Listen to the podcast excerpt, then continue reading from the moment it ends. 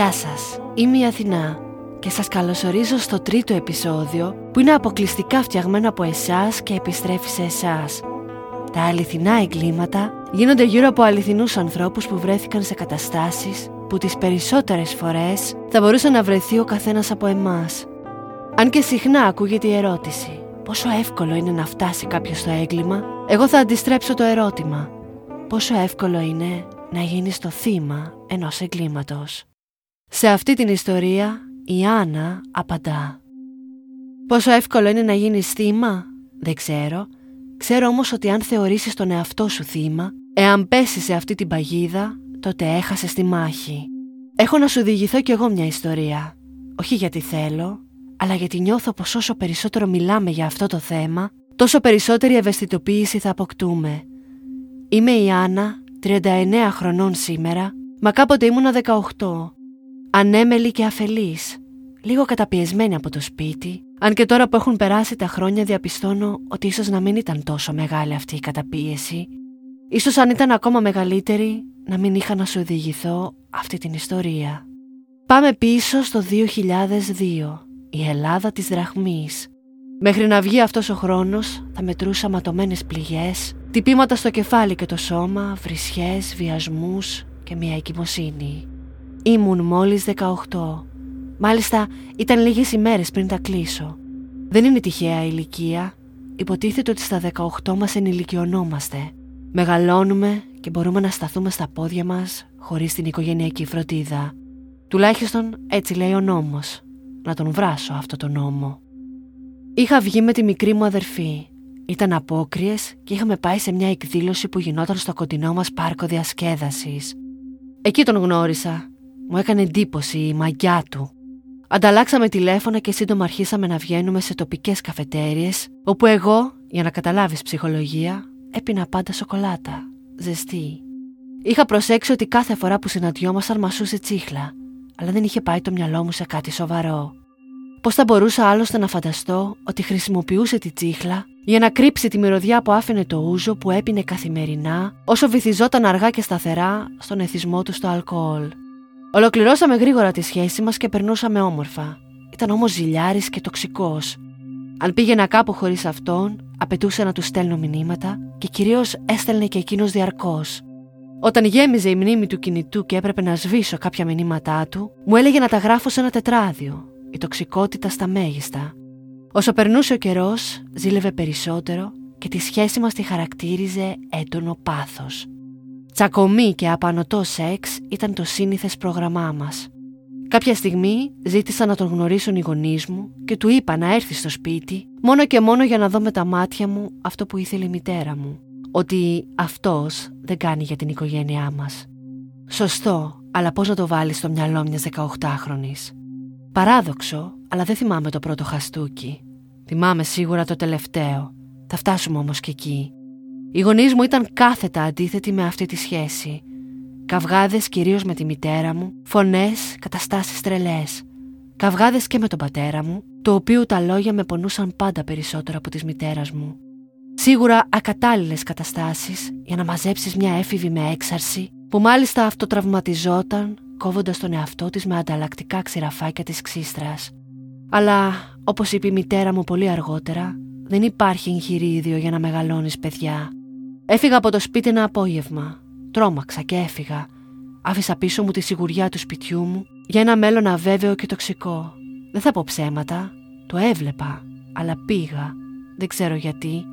Ήθελα να τιμωρήσω τους γονείς μου. Ήθελα να τιμωρήσω τον εαυτό μου. Δεν ξέρω. Πήγα στο σπίτι του και περίμενα να έρθει. Ήρθε η μητέρα μου να με ψάξει, μιας και ήξερε που έμενε. Τρόμαξα και ζήτησα από τη γειτόνισσα στο διπλανό διαμέρισμα να με κρύψει μέχρι να φύγει η μητέρα μου. Έτσι και έγινε. Αργότερα ήρθε και αυτός και του είπα τι είχε συμβεί. Η αντίδρασή του ήταν να πάμε στο τμήμα να δηλώσω ότι οι γονείς μου με έδιωξαν από το σπίτι. Όταν πήγαμε, είδα τους γονείς μου να βγαίνουν από εκεί, αφού είχαν μόλις δηλώσει ότι εγώ είχα φύγει από το σπίτι. Μείναμε μαζί για μερικές εβδομάδες Ήμουν και λίγο κακομαθημένη, είναι η αλήθεια. Δεν δούλευε και εγώ είχα απαιτήσει. Προσπαθούσε να βρει δουλειά, κυρίως σε εργοστάσια, αλλά ή δεν τον προσλάμβαναν ή λόγω του αλκοολισμού του τον απέλυαν.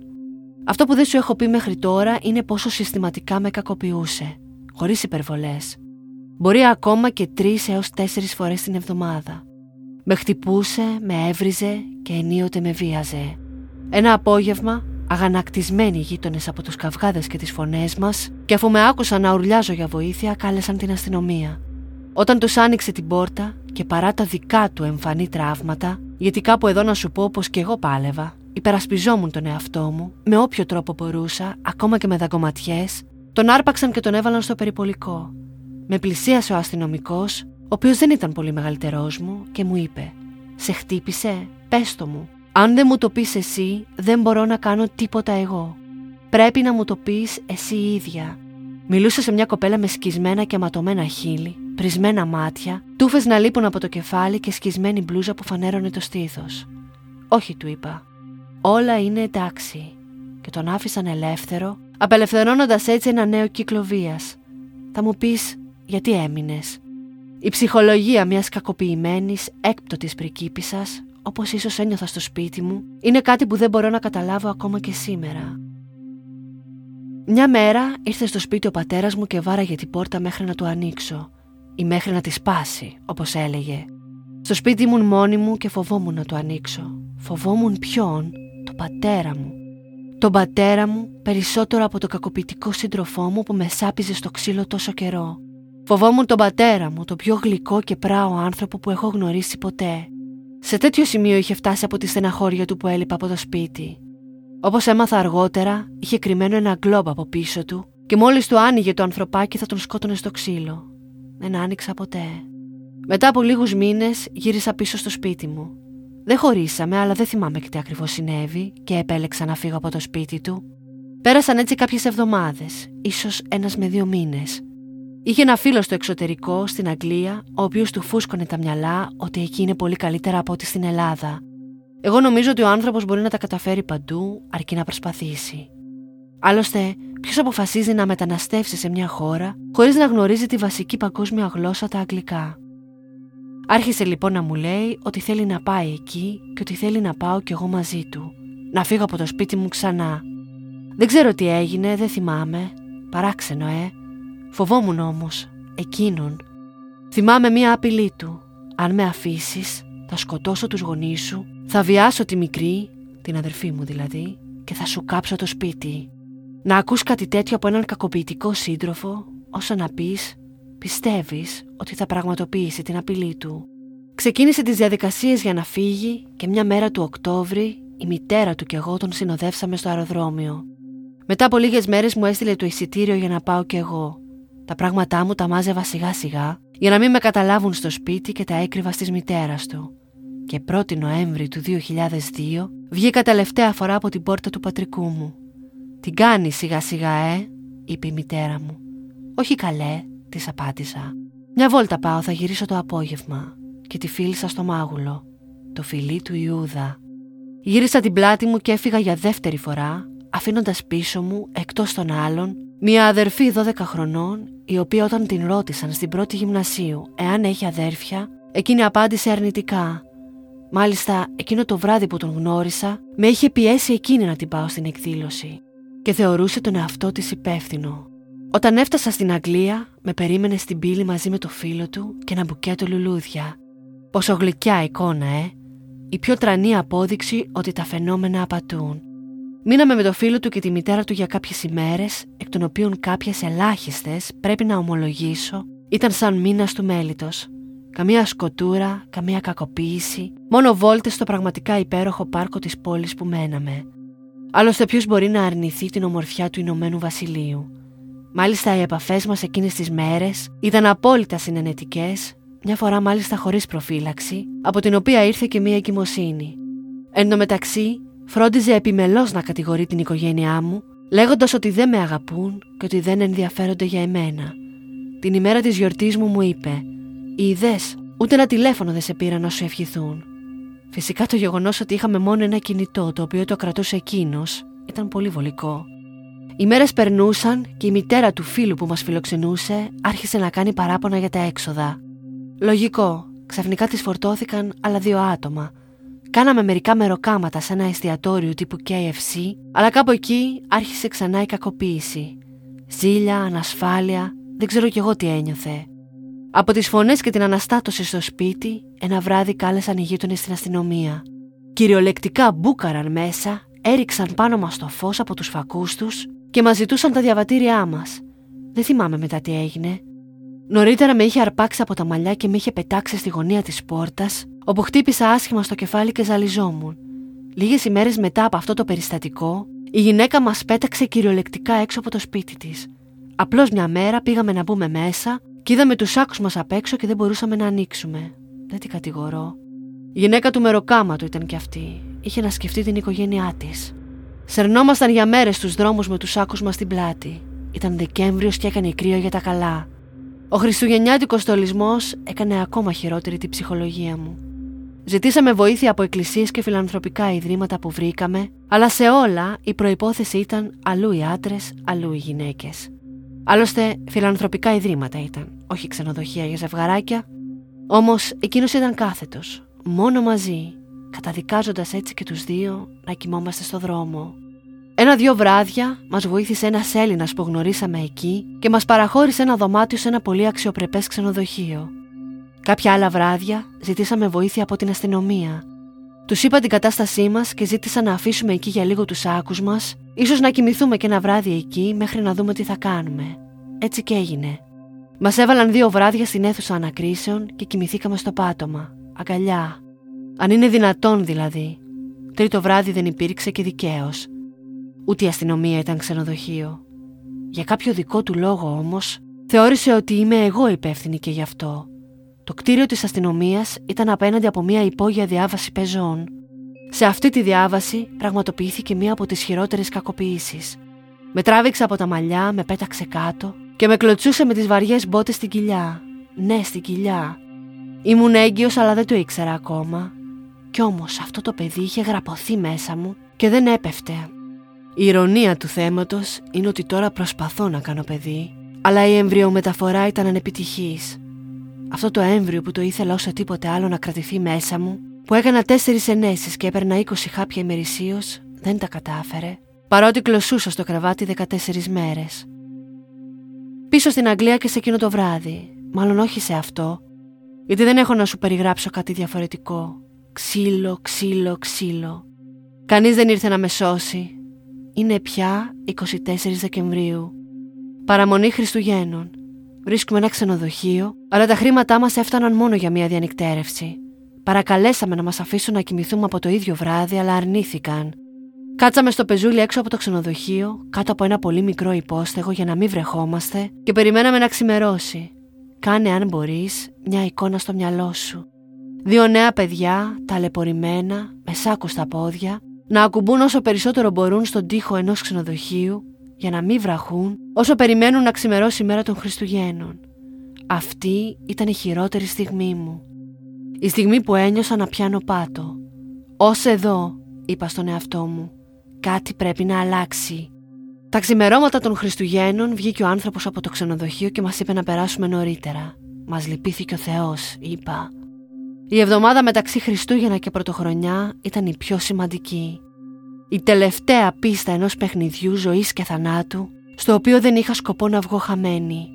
Ο άνθρωπος που είχε το εστιατόριο που κάναμε μεροκάματα μας είπε για έναν ξάδερφό του, που είχε μεγαλύτερο εστιατόριο, στο οποίο μπορούσαμε να δουλέψουμε περισσότερα μεροκάματα και μάλιστα θα μας παραχωρούσε και ένα δωμάτιο στο σπίτι που έμενε με την οικογένειά του. Άνθρωποι από τη Σρι Λάνκα ήταν αυτοί που βοήθησαν περισσότερο, όχι Ευρωπαίοι Άγγλοι. Δεχτήκαμε και ήρθε να μας πάρει γιατί βρισκόμασταν σε άλλη πόλη. Μας έδειξε το εστιατόριο και είπε πως μας ήθελε για το μαγαζί, γιατί κι εγώ έφερνα σε Αγγλίδα εμφανισιακά. Αφού κάναμε το οχτάωρο, μας πήγε στο σπίτι του, μας σύστησε στη γυναίκα και το παιδί του, μας πήγε στο δωμάτιό μας και έκλεισε την πόρτα. Εκεί ήταν πια η τελική μάχη της τελικής πίστας. Άρχισε να φωνάζει σε έξαλλη κατάσταση ότι προκαλούσα και ότι έκανα τα γλυκά μάτια στο αφεντικό με κατηγορούσε ότι εγώ φταίω για την κατάσταση στην οποία ήμασταν. Μέχρι που είπε ότι, εάν ήθελα, θα έβαζα όλους εδώ μέσα να σε γαμίσουν για να πάρω εγώ τα λεφτά. Όταν μου είπε πως ούτε εκεί του άρεσε και ότι ήθελε να γυρίσουμε στην Ελλάδα και να πάμε στο χωριό ενός φίλου του, ένιωσα πως ξυπνάω πια από το λίθαργο. Πετάχτηκα πάνω του σαν αγρίμι και τον έπιασα από το λαιμό. Τον δάγκωσα και του έκοψα κομμάτι, καθώς έτρεχε το αίμα του στο στόμα μου και με τη σάρκα του ακόμα ανάμεσα στα δόντια μου ήταν η πρώτη φορά που τον είδα να με φοβάται. Είσαι τρελή, είπε μόνο και πετάχτηκε πάνω μου. Με έριξε στο κρεβάτι και παλεύαμε για ώρα. Με έπιασε από το λαιμό για να με πνίξει και τον χτύπησα στη μύτη.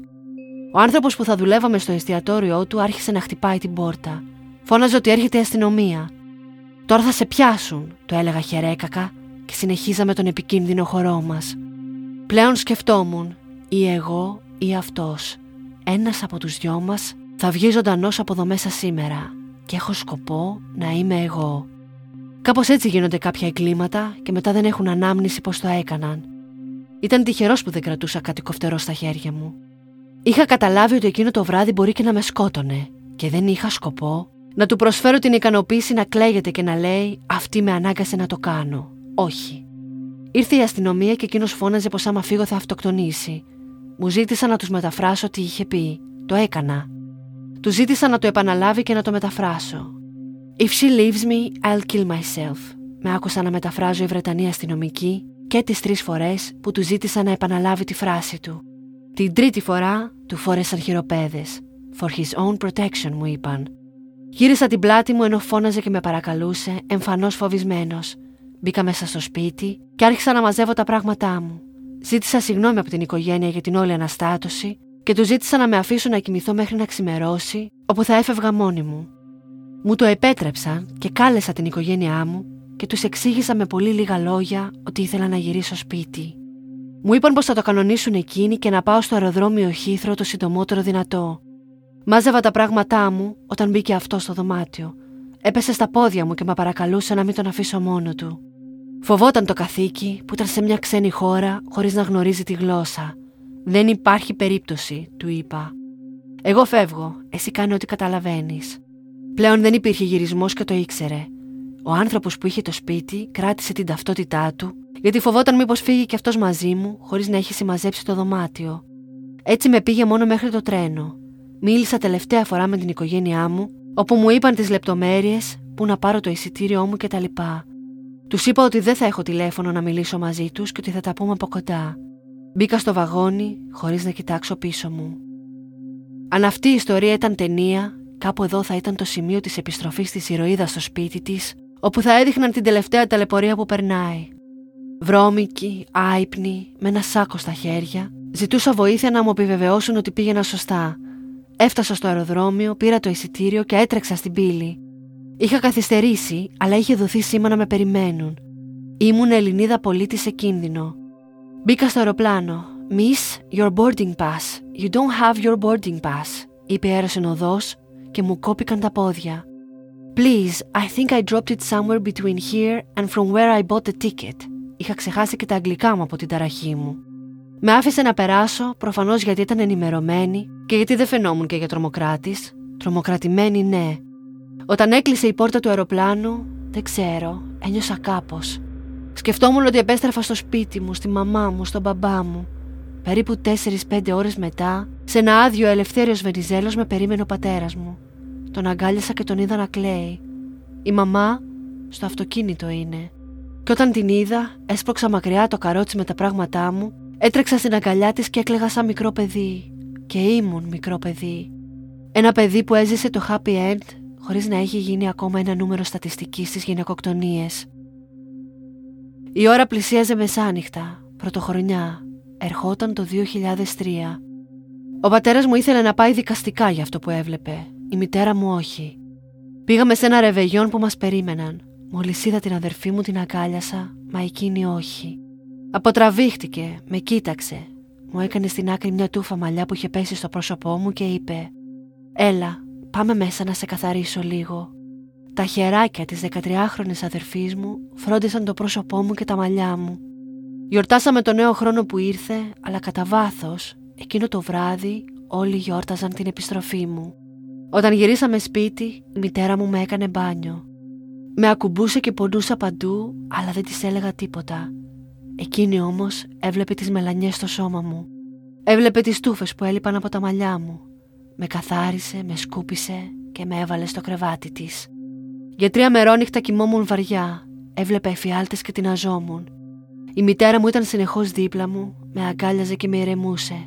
Με ξυπνούσε μόνο για να με ταΐσει. Μοσχάρι βραστό, το θυμάμαι, για να πάρεις δυνάμεις έλεγε. Για αρκετό καιρό φοβόμουν να βγω από το δωμάτιο. Θυμόμουν πάντα την απειλή του. Και όταν συμπτωματικά η αποθήκη κολλητά από το σπίτι πήρε φωτιά, ήμουν σίγουρη ότι το είχε κάνει εκείνος. Ποιος, το ανθρωπάκι που δεν ήταν αρκετά άντρας για να καταλάβει τι μου έκανε τόσο καιρό. Λίγες ημέρες μετά, όταν είχε επιστρέψει στην Ελλάδα, με είδε με ένα φίλο μου και μου την έστησε ένα τετράγωνο κάτω από το σπίτι μου, μας παγίδευσε και με απείλησε. Τελευταία φορά τον είδα τυχαία, ευτυχώς χωρίς να με δει εκείνος, μόνο που φοβήθηκα τόσο που κρύφτηκα πίσω από τα μαλλιά μου. Λίγο μετά ανακάλυψα ότι είμαι έγκυος. Η μητέρα μου επέμενε να διακόψω την εγκυμοσύνη, αν και εγώ δεν ήθελα. Παρακάλεσα τον πατέρα μου, αλλά δεν με βοήθησε. Έκλαψα πολύ στο δωμάτιο του νοσοκομείου πριν με πάρουν. Αν είχε γεννηθεί αυτό το παιδί, σήμερα θα ήταν 20 χρονών. Και εγώ δεν θα είχα ξεμπλέξει από τον πατέρα του. Φεβρουάριος 2002, 31 Δεκεμβρίου 2003. Αυτή ήταν η ιστορία μου. Συνέγραψα με πάρα πολύ πόνο και δάκρυα, με την ελπίδα ότι αν την ακούσει κάποια κοπέλα που δεν βρίσκει τη δύναμη, με αυτή την ιστορία, να βρει το κουράγιο να παλέψει για τη ζωή της. Σε κανέναν δεν αξίζει τέτοιος πόνος. Música